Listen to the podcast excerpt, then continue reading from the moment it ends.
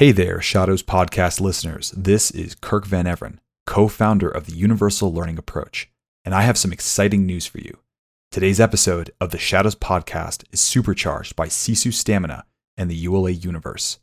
If you've ever wished for laser like focus, smooth, consistent energy, and zero crashes, Sisu Stamina is your answer. Crafted from six wholesome natural ingredients, it blends time honored remedies with cutting edge science, ensuring that you are at your best, whether at work or play.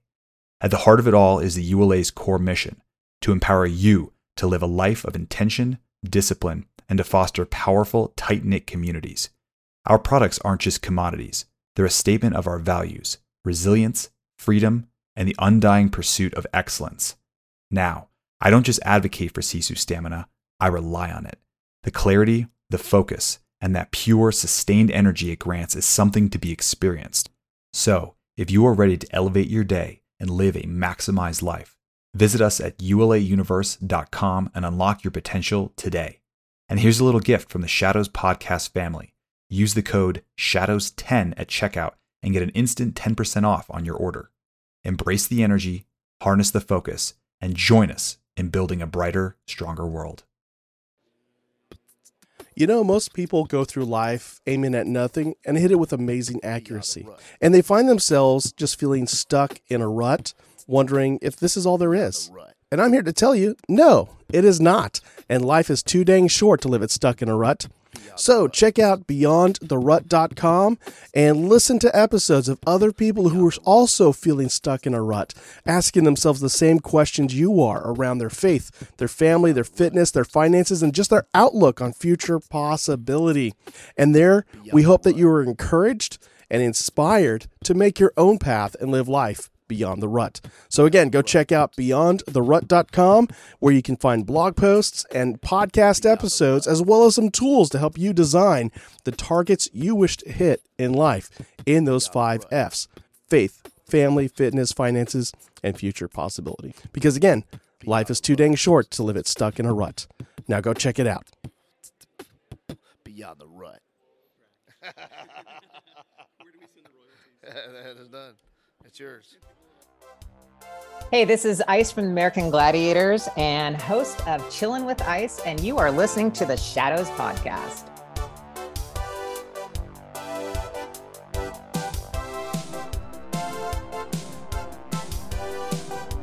All right, everybody, I want to welcome you back to another episode of The Shadows Podcast. I'm your host, Trip Odenheimer, and this is incredible for me. I'm here with my favorite Gladiator. Electra was my favorite female. Laser was hands down my favorite gladiator. So I'm sitting Oh, yeah. here today with Jim Starr, Laser from American Gladiators. Sir, welcome to the Shadows Podcast. Ah, thank you, Trip. I really appreciate you inviting me and uh, been looking forward to this. I know we, we had it scheduled the other day. Things didn't work out, but we're here today and uh, well, let's get it started. Yeah, let's let's get it going here. So first thing I want to do, I want to ask you just a couple of random questions Yeah. before we get started. Dinner for three, three historical figures who are no longer with us. Who would you break bread with? Ooh, well, that's a good question. Son of a gun. Oh my gosh. Uh, I would definitely have my dad back if I could. Yeah. Uh, he passed in 2009. Um, I was a, uh, gee whiz, uh, a big fan of Walter Payton. Uh, Sweetness. Yeah, sweetness. He was, uh, you know, I emulated Walter Payton when I was a little kid, trying to be be his moves. You know, uh, boy, I don't know. Um, maybe John Wayne.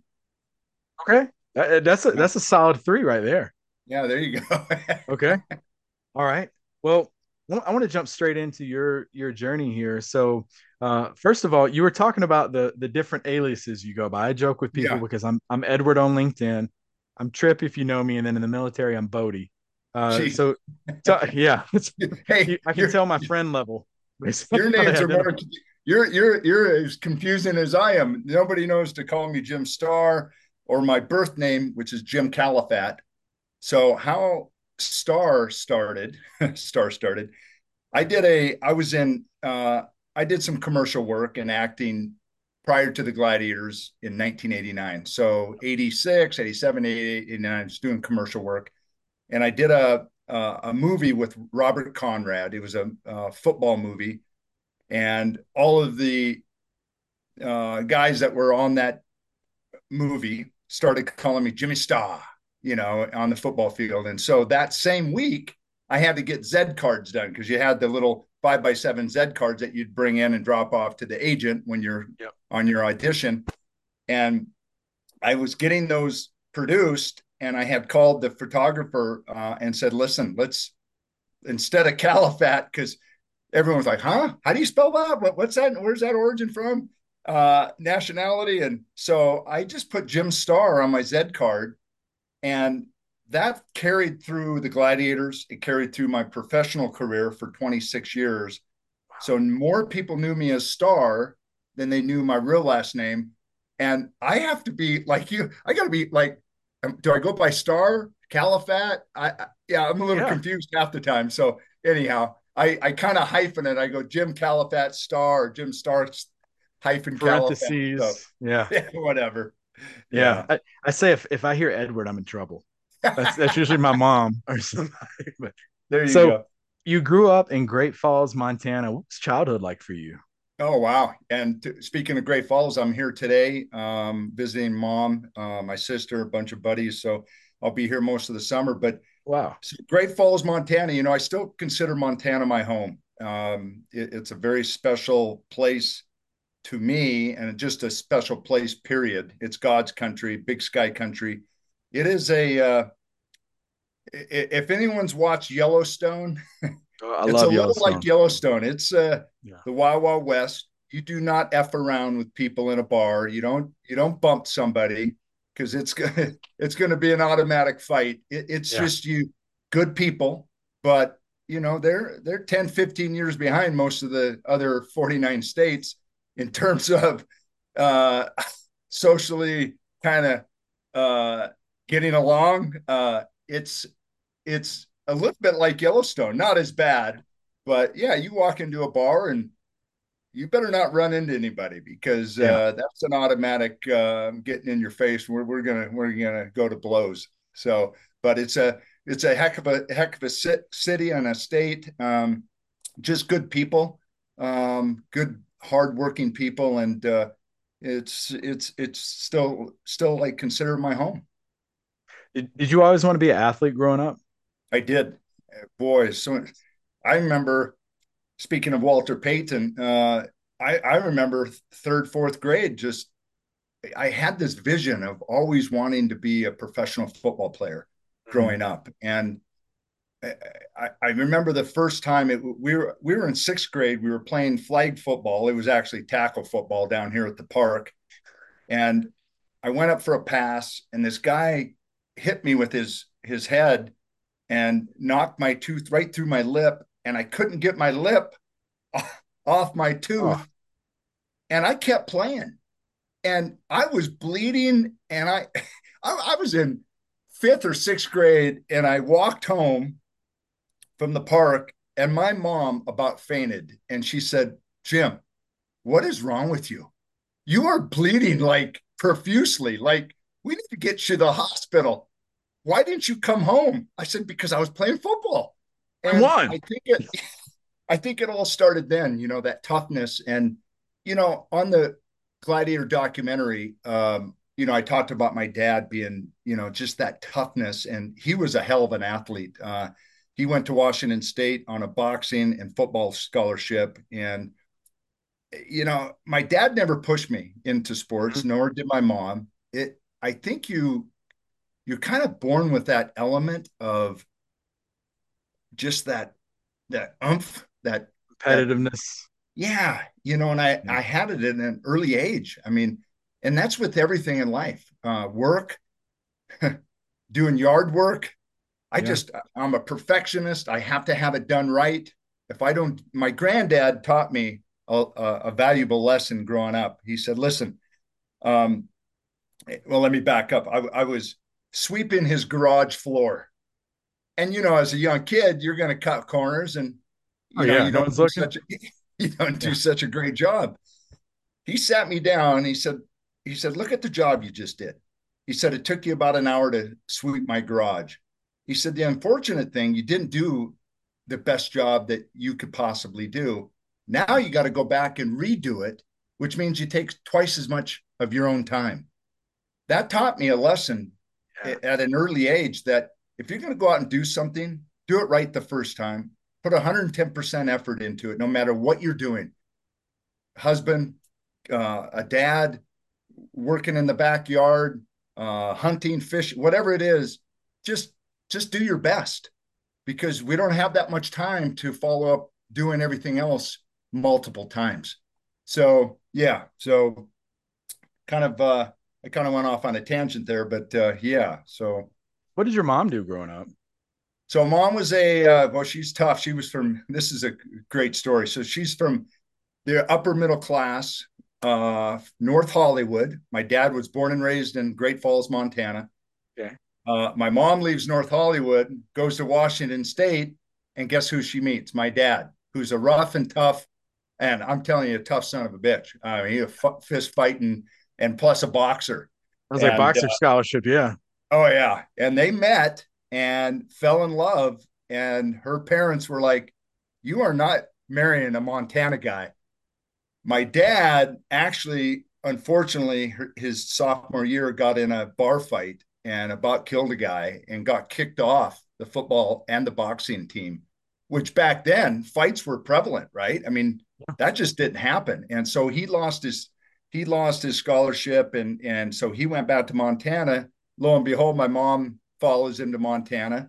They open up a dude ranch and she's hauling water and cooking meals for for all the hunters and fishermen, and she did that for years. And then uh, uh, she went back and got her degree and a master's and became a school teacher. So she was a first grade school teacher for 25 years, something like that. Wow. Yeah. So pretty cool. Oh, that's awesome. Yeah. I, I teach right now. I've been teaching for the last oh, seven years. And, yeah. And I, and I had not grown up until maybe a couple years ago when I realized what I wanted to do. And teaching is that thing that I want to do after I hang up my military yeah. Uh, uniform. So much respect to her for for doing that. For sure.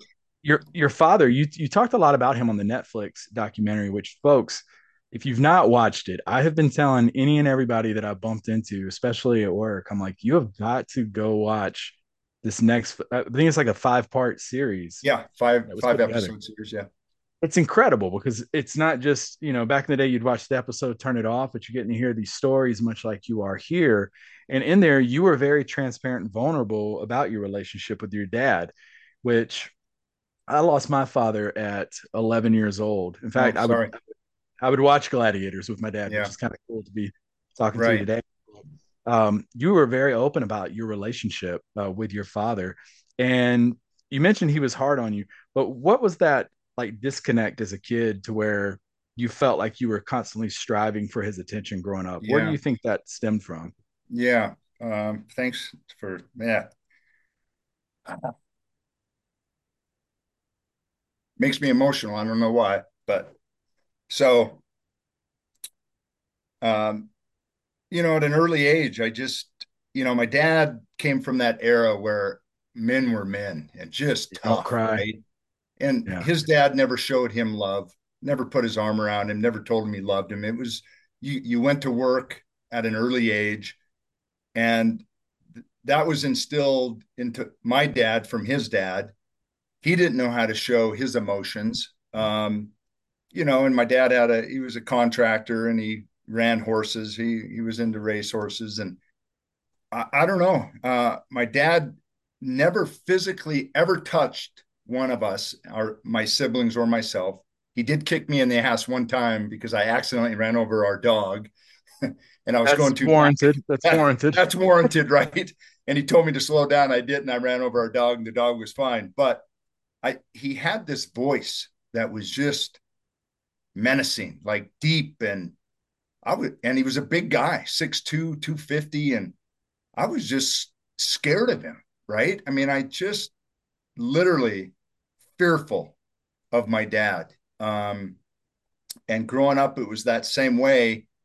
And I just wanted his attention. Like I wanted him to notice me. So I would do everything. I would clean his trucks at a young age. I'm talking, I'm talking 10 years old. I, I'd go out and wash his trucks and and put all his tools away and and and just I you know, I just wanted him to pay attention to me. And he took me hunting all the time. But I I was so fearful of him yelling, even when we were hunting, because I thought maybe I was so fearful of us getting stuck with the four-wheel drive because I didn't want him to fly off the handle. Here I'm a little boy just shaking, thinking, please, please, please don't get stuck. Please don't get stuck. Because I didn't want him upset. So that just carried over from high school and college and it hit me in college because all of my roommates, their dads would come up after the game, hug their son, say, God, good, good job, son. Way to go. My dad never did. He mm-hmm. would come on the field, but he never hugged me, never told me I had an awesome game. And that just carried through and that anger that just spewed inside me. Just, God, I just, I don't know, just really emotional shit, you know. And uh, we, uh, you know, I, I I was forty some years old before I finally on the Gladiator documentary. They didn't really. Uh, I, I talked about it, but the way this occurred is my my wife Tanya talked to me and she said, "Listen, you need to." I, I found this men's weekend retreat. It wasn't religious. It was just men being men.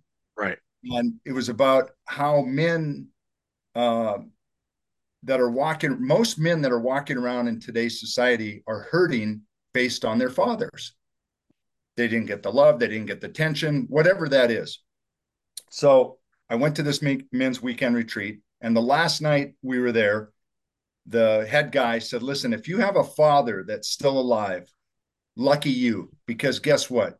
You get to call your dad meet yep. that person in in in in their environment and tell that tell your dad you're proud of him because they may not know. They're always wondering. We as fathers are always wondering did i do a good job raising my kids? Yeah. that that right? That that enters in your mind. So after that men's weekend retreat uh, i went home to my wife she said you you need to fly your dad out to california take him to the Santa Anita racetrack, just have a day with him. He loves doing that. And then take him to dinner and just tell him you're proud of him. So I had it planned, flew my dad out. The whole day, I'm trying to not think about, I mean, I never talked to my dad, like a couple words here and there. So after the races, I we get in the car and I said, Hey, let let's go to let's go to dinner and uh, uh, let's just have a drink or whatever. And he said, No, let's go home. I'm tired. Well, before I would say, okay, dad, okay. I'm remember, I'm 43 years old. Yeah. And I'm, fr- I'm afraid of my dad and I'm 240 pounds. Former gladiator. And you know, you don't ever challenge your dad. I don't care how yeah. tough you are. So he said, now nah, let's just go home. I said, no. And I had it in my mind. I said, no, dad, come on, let's just go eat. He goes, ah, okay, let's just go eat. So we go, we go into, it was, uh, uh, this restaurant. We sat at the bar. He was a, he did not drink, so we still sat at the bar. And it took everything I had just to put my arm around my dad. And I put my arm around him and he looked at me like, what are you doing? And I said, Hey dad, I, I just want to tell you, man, I, I am so darn proud of you for raising the way you raised me and my siblings. And I said this on the documentary without a moment's hesitation. He said, Son, I've always been proud of you and I've always loved you. And let me tell you, it, it, it was months in the making of me knowing not to show my emotion, not to cry, not to bring everything up, because that's what the men's weekend retreat was about. It wasn't to shame your dad, it was just yeah. to let him know because they will know. And boy, I got to tell you that the weight that lifted off my shoulders, ooh, just man, I, I can't even express the mountains of weight that was just lifted. I just felt like light as a feather. And we had the best relationship up until two, up until he died. I think it, we had a, a good seven years, but he get, became a better father to the rest of his kids. He became wow. a great grand grandpa. Uh, him and my wife are so close, and it, it's it's a blessing. And I, I've told this story to a lot of guys and a lot of the guys were in my situation that ended up calling their dads and telling them that same story and it changed their relationship from that point on. It's it's wow. remarkable. It really is. Wow. How, how was it getting to see him as a grandfather it, was, after that talk so, so freaking cool man it just oh, gosh makes you emotional because uh he didn't do it with us yeah. My, myself, my brother, my two siblings. Uh, he was a little bit more affectionate to to my sisters, to his daughters, but to see him engage and be actively being a granddad and kind of as a dad at the same time, it just uh, was just the best thing ever. Yeah, it was very cool. And like you mentioned, that was a different time. Yeah, you know, our parents and grandparents were were coming up, and it was it was a badge of honor if you yeah. know grandfather passed away and it's like wow he was a real man he never shed yeah. a tear and it's still it's a stigma that still today in 2023 is tough to break to where you know the the 9th of july was exactly 30 years that my father passed away and i'm sitting wow. on the couch with my family and all of a sudden it just hits me and i start Get just it? tearing up but i'm like my daughter's here my wife's here like can't let it out yeah. And finally, my daughter came over and gave me a hug, and I just and lost I, it. And I lost it. Yeah. Mm-hmm. And you and, know what? You know what, Trip? There's nothing. To me, I'm an emotional guy. I mean, I'm I'm yeah. heated. I'm tough. I, you know, I can scrap with the best of you, but boy, I got a heart. I mean, I, I I'm a very emotional guy, and there is not there is in anything wrong with showing your emotion in front of your kids in terms of yeah. crying holding them. Show, I mean, you become vulnerable, and your kids yeah. know that they can come to you. it's it's pretty darn special that a man can do that as a dad to their own kids. Yeah. It really is.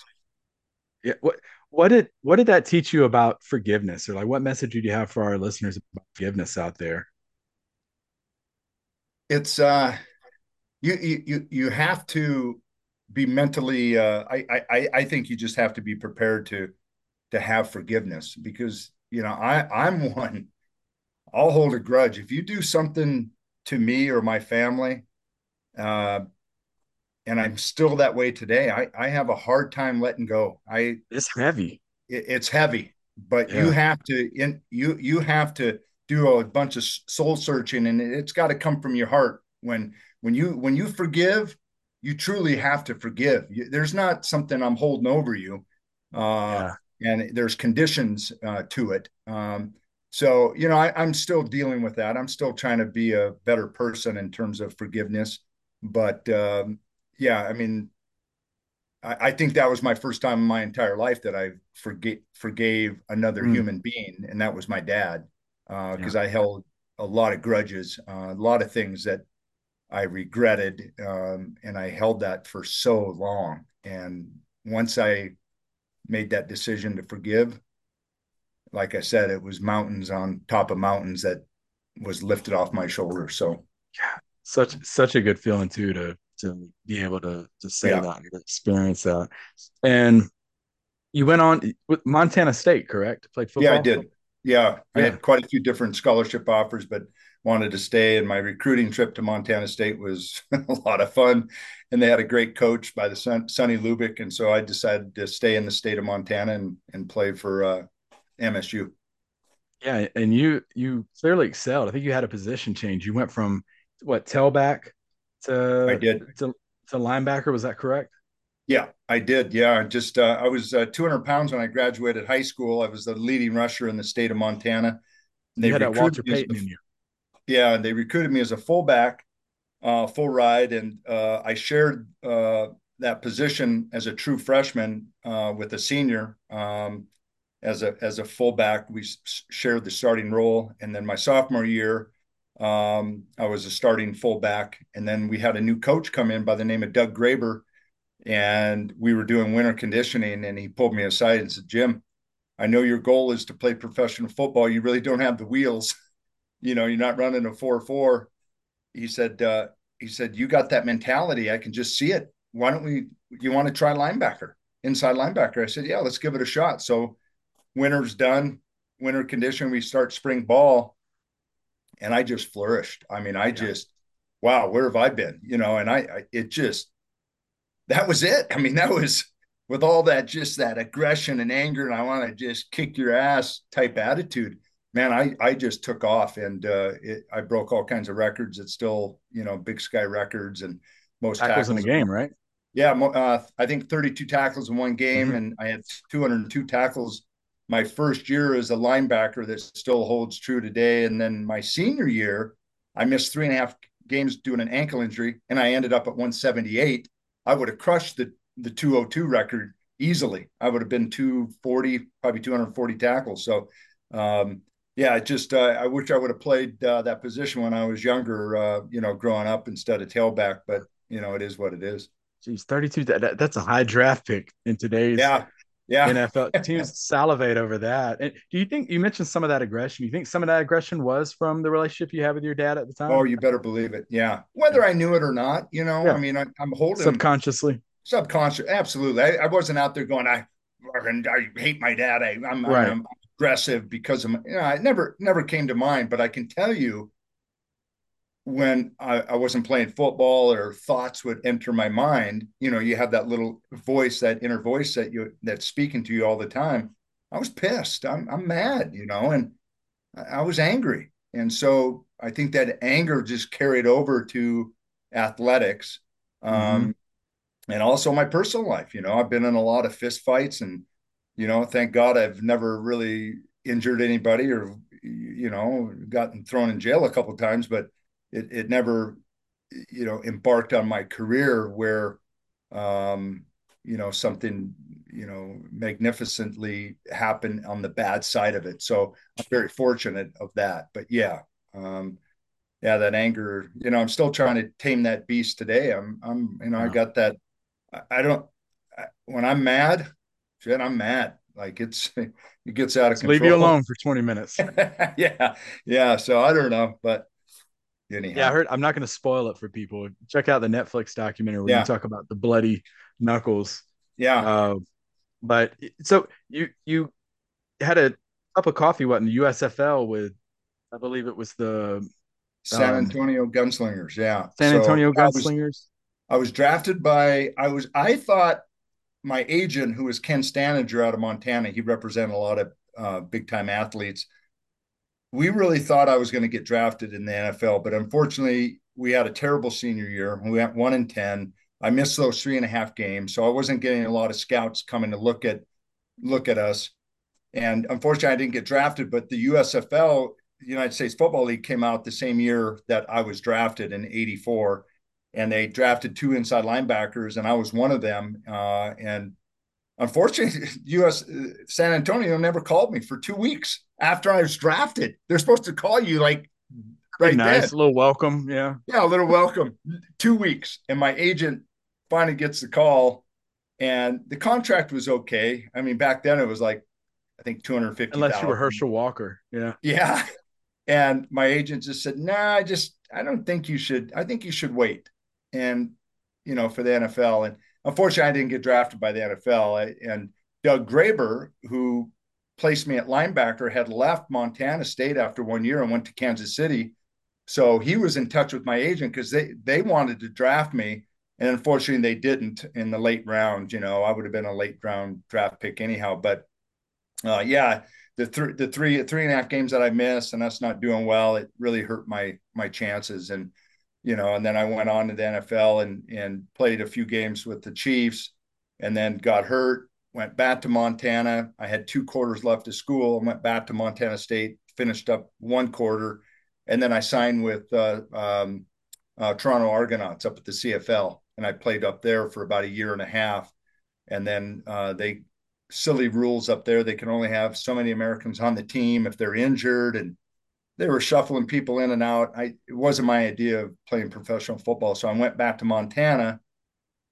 Went back to MSU, and I had that last quarter left. I graduated, uh, which I can't believe I did. I mean, none of my friends were there. I went by myself and lived in some basement. I don't even remember what happened, but I finished my degree.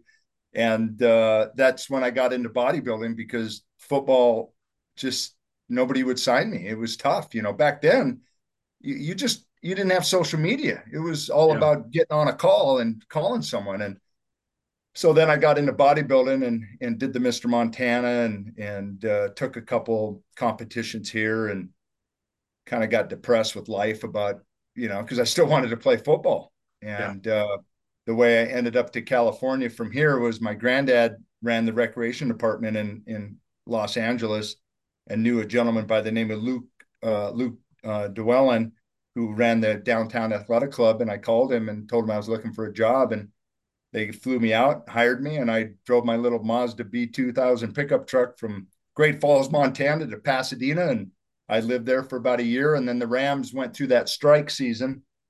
And uh, they called me to, they called my agent, and I immediately signed. I quit my job and signed with them. And then the first game I got hurt. So didn't On a matter. kick off, kick return, right? Oh, it was just yeah, it was a hellacious hit. It was just a yeah, they the the trainers, it was like a um an injury that you'd have in a car crash. It Hmm. was just so devastating. It was just a perfect hit. It was, you know, running down a kickoff, a guy just happened to blindside me and everything just kind of smashed up this way and I crushed my larynx, punctured a lung, fractured my scapula, broke my shoulder and uh, silly me, I played the whole game with all that stuff and and bleeding internally, and they rushed me to the hospital, and it took me three years to heal up from that injury, and and that was the end of my career. Yeah, How was it for you? Because I know you you talk a lot about mental toughness. Talk about mental toughness. You've been striving for this dream to play professional football, and then boom, it was like from that, it was like kind of bouncing around. Where were you at at that point after you were done with the Rams before Gladiators? yeah, not not good. I'll be honest with you. It's uh, Mhm. anytime you're a professional athlete and that dream's taken away, um, some dark times. Boy, you talk about uh, some some bad thoughts, suicidal thoughts, depression. The good thing, I I think if I wouldn't have met Dan Clark, Nitro, he also played with the Rams. We became really good friends and roommates. I think if it wasn't for Dan, even though at the time I didn't know it, Yeah. you know, we were we were young. I was injured, you know, three years to heal up from that injury, but we were still working out. We were partying like rock stars and going out. And I, I think if I didn't have Dan in my life, things would have turned out differently, probably in a bad way. But I think just, you know, growing up, having another roommate who worked out, like-minded type two individuals, and uh, I, I, I, just think it, uh, it, it definitely helped uh, to pull me out of the, the those dark times. But it, it wasn't it wasn't easy. But you know that mental toughness where you just keep forging ahead because that's all you know, right? I mean, Yeah. as an athlete, I knew how to train, what to do every day, and that's taken away. It's like, what do I do now? Do I am I I'm still going to the gym, but why am I doing six hours of extra cardio work and plyometrics and and uh, all this other stuff that's involved in in being the best athlete you can? So yeah, it was pretty tough. It was a tough deal. Yeah. How important, like you said, to have that that friend right there. That does he even know that he pulled you out of that without even really trying, just by being there for you? I don't think so. You know, we we've Yeah. never really talked about it. Um, I talked about it on the documentary uh, when they interviewed me, but they didn't air that part of it. Um, but yeah, Dan and I still speak today. We're good friends.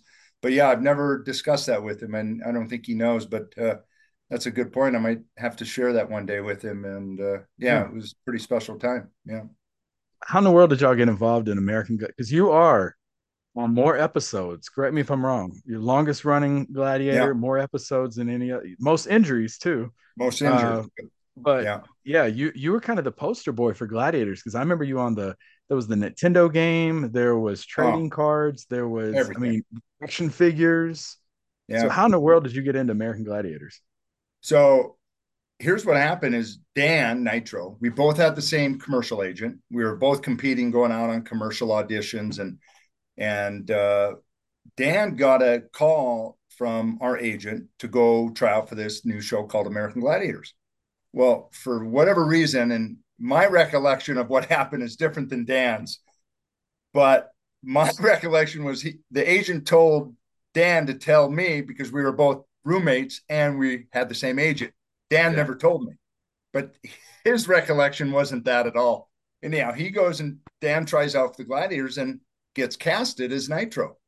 Well, I'm kind of upset thinking I played pro ball. I mean, we're roommates. How come I didn't do this audition? But so long story short, Dan gets casted. There's 26 shows in one season or one ep- one uh, season.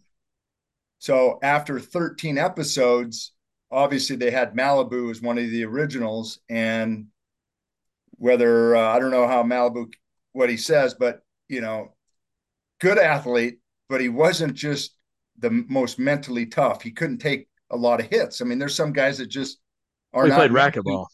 Yeah, he's a racquetball player. I mean, he's yeah. not a physical. I'm I'm in your face tackling you guy, mm-hmm. and so they had to they they stopped production, and uh, some other things happened. But they had another tryout, and I tried out. Um, and at the time, I was trying to get into modeling. I was down to 205 pounds. I I was on a wow ate uh, about a thousand calorie diet to lose all this muscle mass because I was already at five to six percent body fat at 230.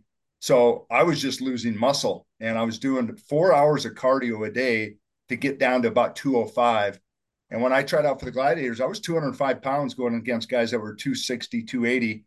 And I was kicking their ass at 205 mm-hmm. and tried out. I had a three day tryout and they casted me as one of the gladiators and i came up with my own name um, and that's how it started. And so i was one of the originals considered one of the originals as part of season one but the second half of season one which is yeah. the next 13 episodes. So that's how that worked. And i was on the show for the next seven seasons uh, and did more shows than anybody and had uh, like you said i had more injuries than anyone as well. But uh, you know, as part of being being an athlete too. So I always find it interesting with characters like, you know, Laser and Nitro and uh, Malibu is probably the most he, he mentioned it. He was probably the most over the top with his character. But you see it a lot with like pro wrestlers where they have these, you know, a, you're, you're Jim Starr, but you're Laser. Yeah. You know, did you have a tough time differentiating between the two? Or I think you said it was what season three where you were allowed to kind of just be yourself. Yeah, to be honest, that's true. You know, in the beginning, like Malibu and all, they kind of gave them personas to really ham it up in front of the camera. They it's a character. Gave, yeah, like a character. Well, mm-hmm. finally, you know, when I got on, it was like, you know, I'm not much of a like a I don't have a lot of charisma, I think, when it comes in front of a camera and trying to come up with stuff just arbitrarily. wrestling promo. Yeah, like I just yeah. want to kick your ass and move on. And yeah. and the first year or two, they kind of was ha- having us try to ham it up. And finally, season three, I remember we were in the locker room. They said, oh, for this season, just be who you are. You know, come across the camera when we interview you after an event or whatever. Just be you. Just just say whatever it's on your mind. And I got to tell you that that that was just a it was just a blessing because yeah. that was right up my alley. Now I could just be who instead of trying to be a an actor, even though it was full go 110%, you saw what you saw. That was, you know, it wasn't fake. It was real competition. Yeah. The the uh, interviews were kind of hamming up, but after season three, what you saw is is the real person behind behind you know behind that camera. So it was pretty cool.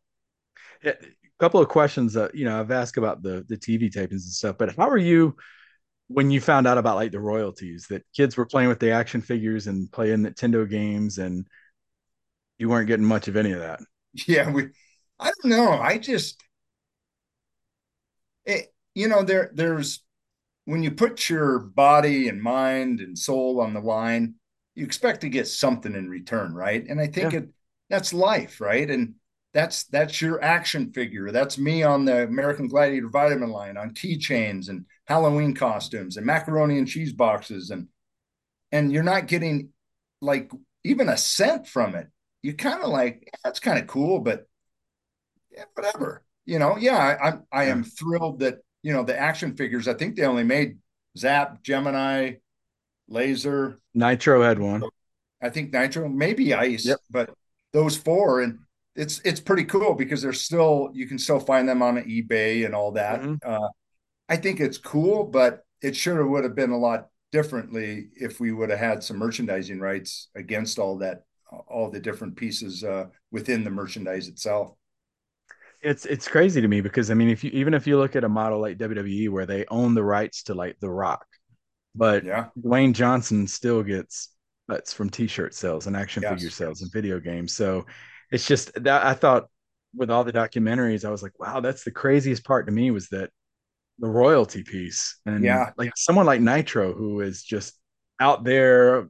I mean, I'm sure there was magazine covers and all this other stuff, and for sure. Yeah, yeah, you know, uh, but you know, I don't know. It it it's one of those things where, again, I always say it is what it is, and there's not much you can do to Yeah. change it, right? It, you know, and you you learn a valuable lesson because if the show would have happened today and came around today, it would be a different situation for, a for lot for different. those gladiators, different contracts, different merchandising rights, you know, and uh, everybody wins. It's a win-win for everybody. Hundred percent. Yeah. And what about steroid use? I'm, I've always been real curious about steroid use. So, uh, several gladiators real open about the use of steroids. Yeah. It's very interesting to listen to the documentary how kind of got around that at times. Yeah. I've been curious. You know, I was talking to my wife about this topic. Did you see any like side effects like later in life? Uh, me, no. Uh, personally, no. Um, the you know was was steroids prevalent? Absolutely. You, you, you I think we as a society and people that are even watching your podcast, you know, this was uh, the 80s and 90s where they were rampant. I mean, it wasn't like there was a, you know, a, a conglomerate of uh, of how could I say this? Um, you know, when you're you're an athlete and if you knew of steroids, you probably were doing them, right? I mean, it wasn't. Uh, I remember in college. I mean, I I started uh, about my junior year in college, uh, just one cycle. I mean, my gosh, I in, incredible. Um, and I never abused it, but almost everyone was using it. It wasn't uh, uh, um, an omen. It wasn't like, oh gosh, you're doing it. It was Yeah. like, oh, what are you doing? Like, you know, th- there, there, there's one thing that I do want to reclaim that uh, the gentleman that, and I, I think it's Aton Keller that said he walked into the gladiator locker room and there was syringes everywhere. All I'm over the floor. That is. I I send him a LinkedIn message. I am so upset with that gentleman because that never occurred. Nobody sits around and and it, it's not like someone's in a in a bathroom doing cocaine and everyone's doing a line. I mean that that was as far fetched a lie. And why, at his caliber caliber of a professional, why he would lie about something like that that was so adamantly untrue it upsets me beyond i mean i'm so upset with that guy for for lying about that that that's not that that, that never happened there was nobody was shooting up steroids in any one locker room if you did it you're doing it in your own privacy maybe your buddy who's giving you an injection in your buttocks maybe but you you, you know you don't talk about it outside of your close knit circle of friends so yeah, I mean, it was prevalent. Did, did I do it? Yeah. Um, the, the one thing I can say that, that, and I don't know if the word is proud, but I was happy with the way I went about it because I never abused anabolic steroids like some of my buddies did. I mean, they went down some bad paths. I mean, Yeah. they couldn't get off. It really messed uh, with them uh, psychologically. I, I, I did two cycles a year, and that was it and they were six week cycles. That was it. Six weeks, take five months off, do another cycle, and I did that for quite a few years. Um, and and that was it. You know, um, the one thing that most people don't realize, you don't take an anabolic steroid and and all of a sudden now you're you're ripped and massive and you put on 20 pounds of muscle. You, Yeah. you have to train your ass off you got to have good genetics. You better know your nutrition inside and out. That's 80% of the game.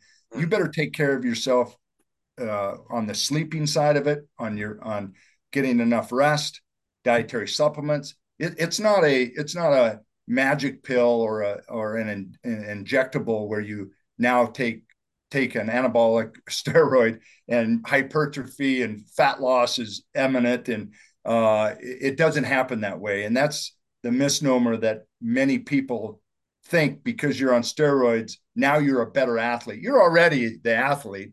You may be stronger.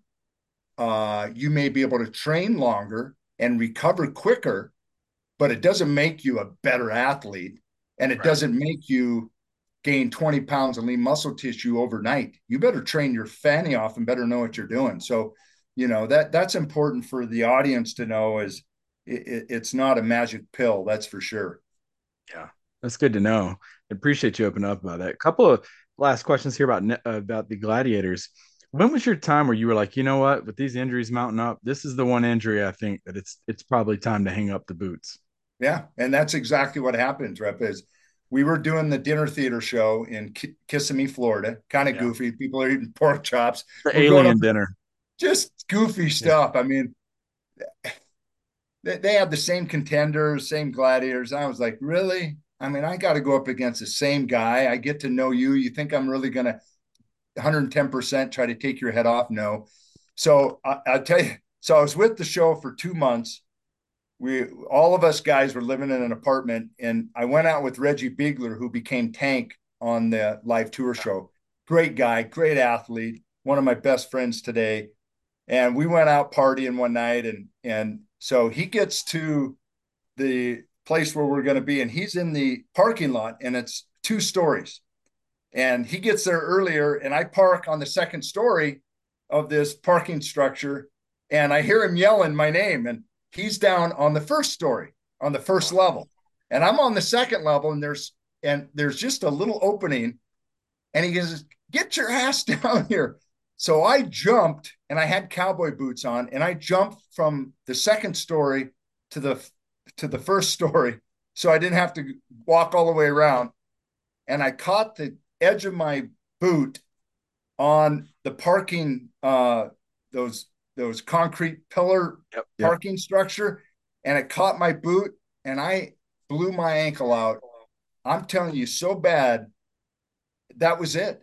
I and you I, got a boot on, and I had a cowboy boot on, and I'm telling you that ankle, I every ligament, tendon, you know, I went back oh. to California, and I find and I did trip that. I finally said to myself, that was it. I, I was so done getting injured and recovery and surgeries and I just I finally just had enough and that was it and I never returned. That was I sad about it but boy I just I couldn't do it any longer. I was just I was done being hurt you know?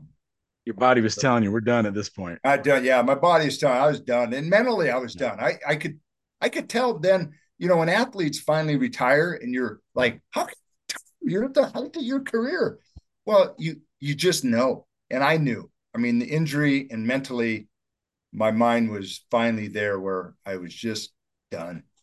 Just yeah, it's, done. it's it's better than when they're trying to hang on though, and it's like yeah, you're screaming at them right. to quit. Yeah. You're like, come on, you can't right. even. Yeah. Well, for our listeners out there, uh, tell them how cool it was to do the Netflix documentary, and then tell them if they haven't heard about it, why they should go check that out. Yeah, for sure. I had a blast doing it. They they rented an old abandoned warehouse in downtown LA. We had different shoot dates. All of the gladiators that came in.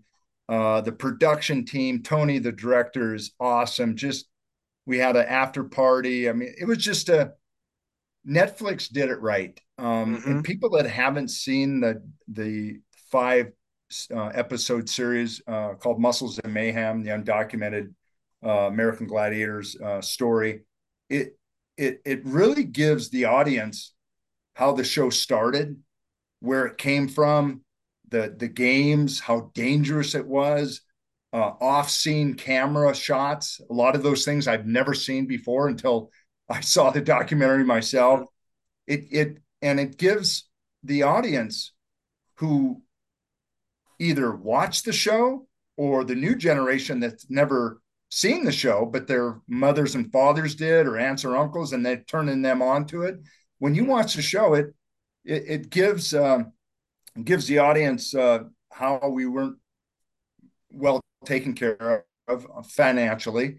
Talks about the injuries. Uh, talks about our personal stories, our life uh, you know, with uh, Dan Clark, Nitro, and his dad and mom, and his losing his brother at a young age, sad. and yeah. yeah, very sad. And then uh, Debbie uh, Clark, who's Storm, who became homeless.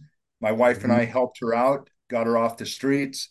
Oh, you know, it just it really goes into some heartfelt uh, stories uh, about our times on the Gladiators, and uh, it, it's uh, it was it's still ranked in the top ten. Uh, we were number one rated Netflix uh, show uh, for over two weeks, and that's worldwide. So that says a lot. That says a lot, and we're really proud of it. And I think Netflix and Tony, the director, did uh, f- phenomenal, phenomenal. Uh, there probably could have been a couple more episodes they could have added, but they felt like five was the perfect number, and I think they did it right.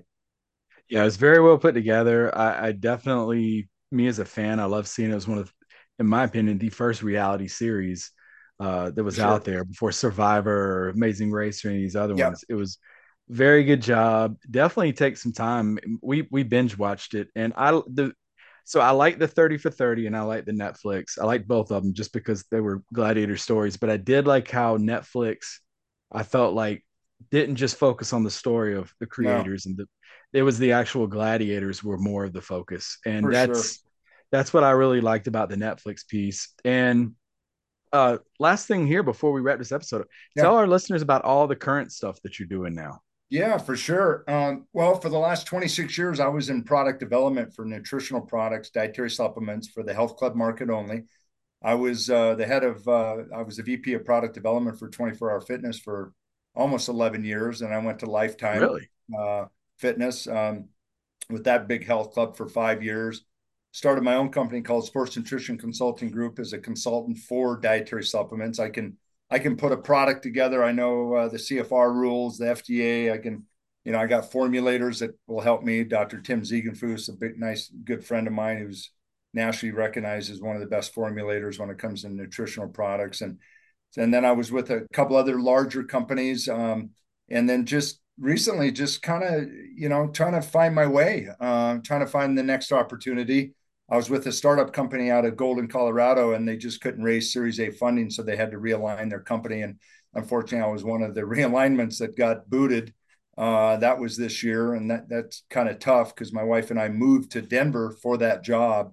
So I'm looking for my next opportunity. But I I recently uh, kind of the last couple years uh, uh, it's called Laser in the House, where I, you know, I come to your home. I, I actually did this with a buddy of mine in Montana. I lived with him for two and a half months, taught him how to eat, showed him how wow. to cook food, showed him the lifestyle, how to lose weight. His cholesterol was 270. He was in poor shape. I got him down to uh, about 205. Um, and so it's called Laser in the House. And what people do, they, they, I either come live with you full time or I go into your guest house or someone that has an Airbnb and they put me up yeah. and I'm at their beck and call 24 seven. I teach them the lifestyle of how to eat, how to, oh, wow. how to live an optimal life, um, health, um, lifespan and health span. And, and uh, I, I did that for a couple years and I'm kind of getting back into that. So yeah, if anyone's interested and uh, it's not cheap, but uh, I'm, I'm there 24 seven for you. Um,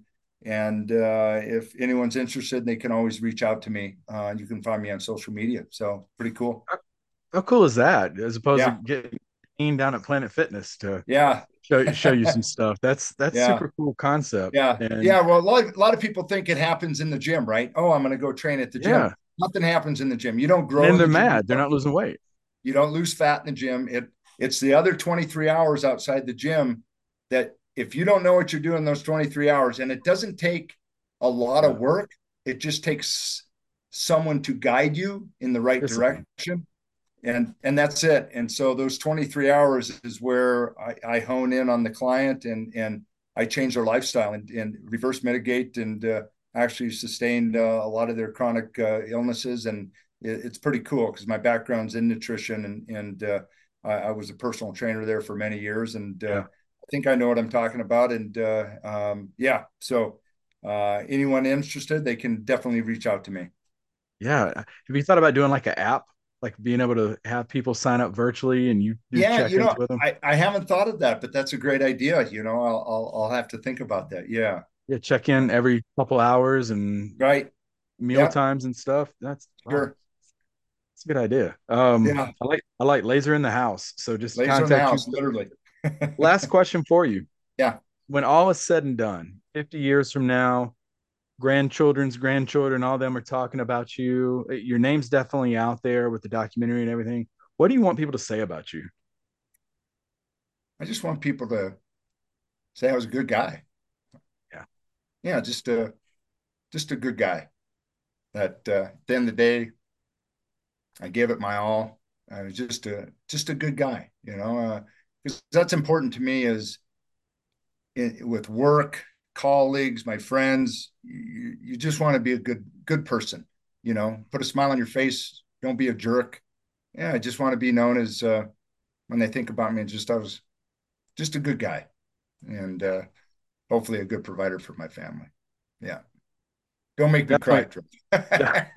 well, I, I look, I can't thank you enough for being on here and connecting with me and, and being able to share your story with our audience. I mean, like I told you, the kid in me uh, grew up loving the gladiators, but as I told some of the other ones, yeah, uh, the man in me has grown up to really appreciate the people behind those personas and everything y'all have been willing to share with audiences out there because you never know, like you said, just you telling your story about your father, how much that distributes out and impacts stories you'll never hear about. There are yeah. fathers and sons who've restored a relationship because of something you shared either on a podcast or a documentary, and they're never going to know.